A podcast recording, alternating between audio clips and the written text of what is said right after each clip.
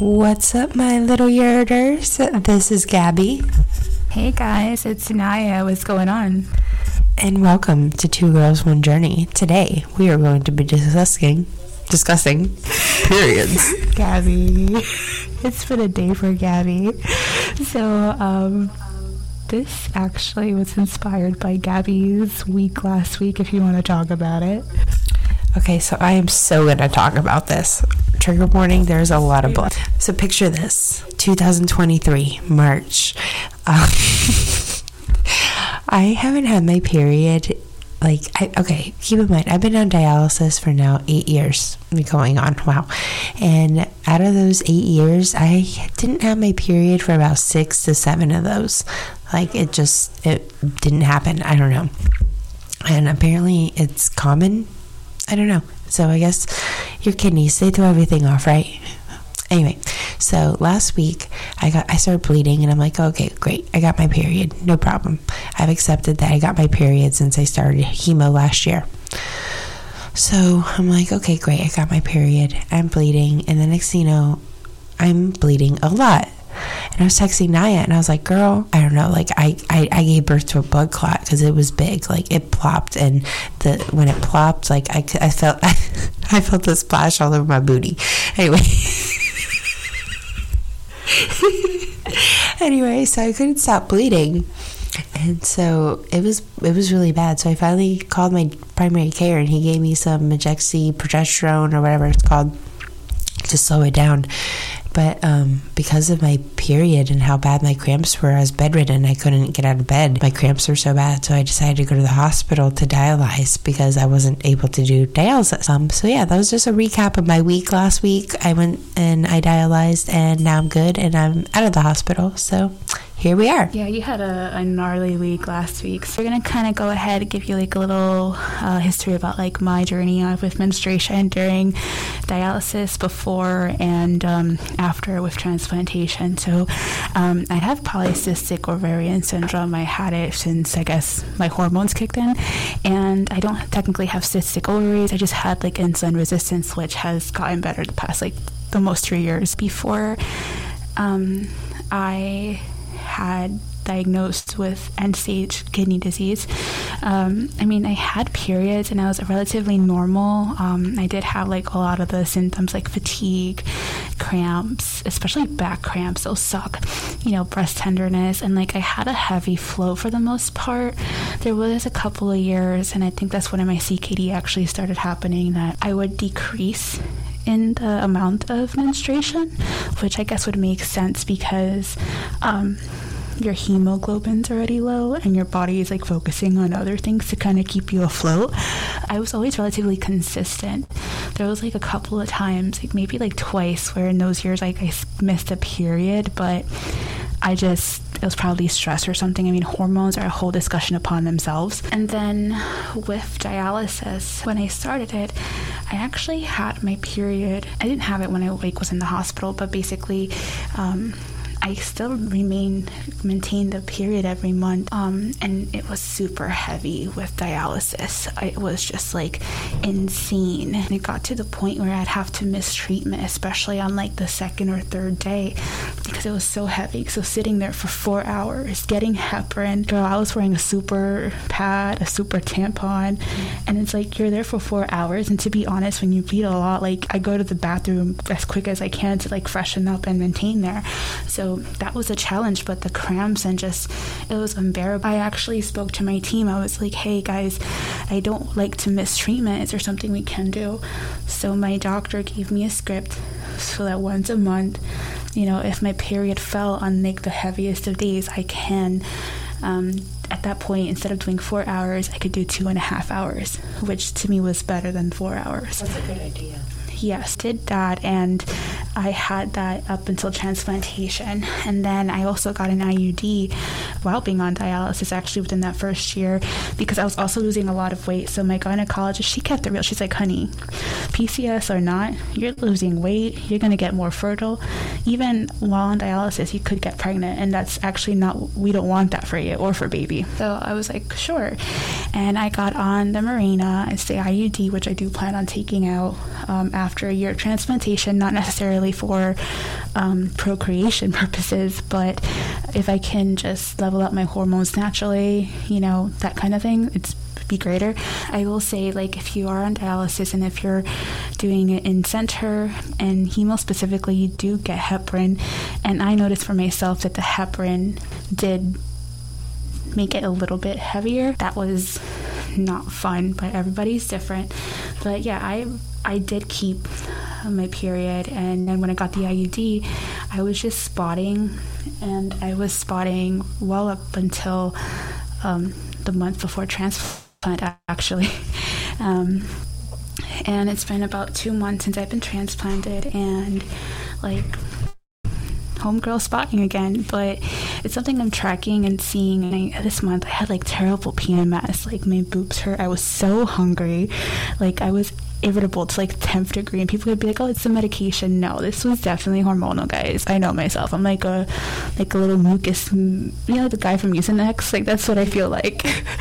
So that's that's how i am. So um, it's it's actually pretty crazy that um, they do say when you're on dialysis and um, I actually didn't see anything that there's a difference between hemo and peritoneal, but most women do not they lose their periods. It's called amenorrhea. Amenorrhea. Amenorrhea is like when you have your menses, but um, you become like it becomes it goes away.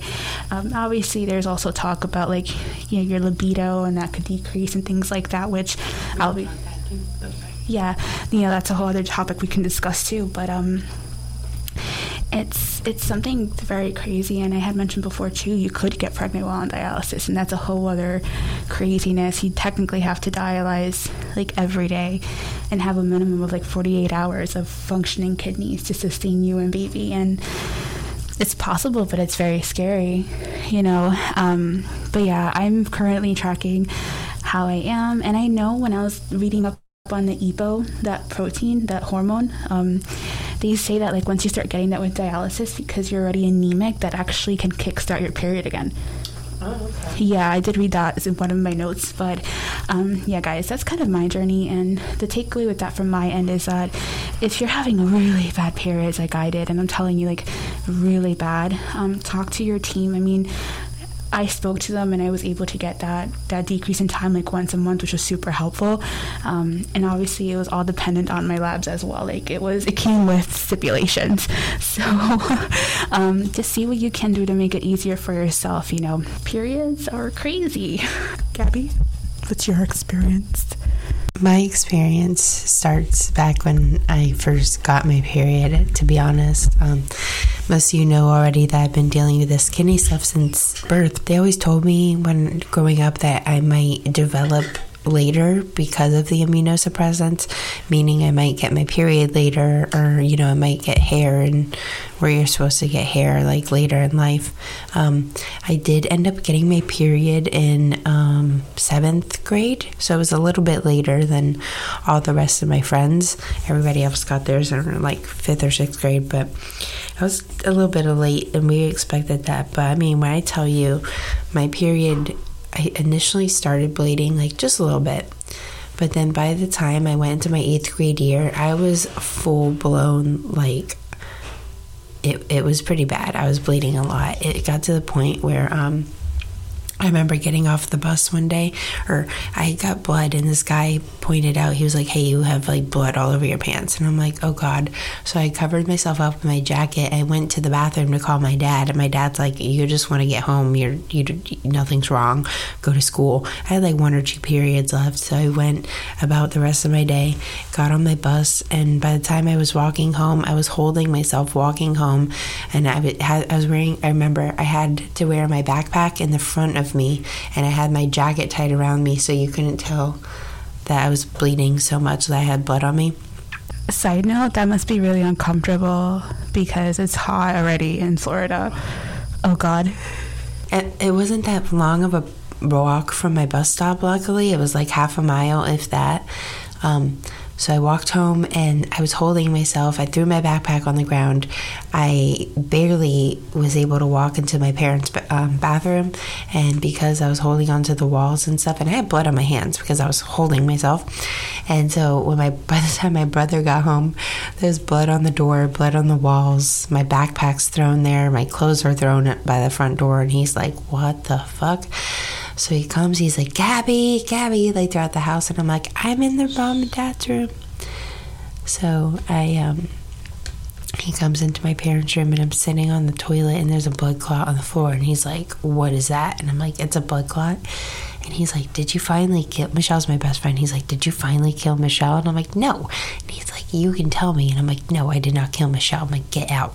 So he gets out. He calls my mom. My mom comes home and uh, we we made a doctor appointment for that week and in the time we were waiting for the doctor my mom just got a brand new car.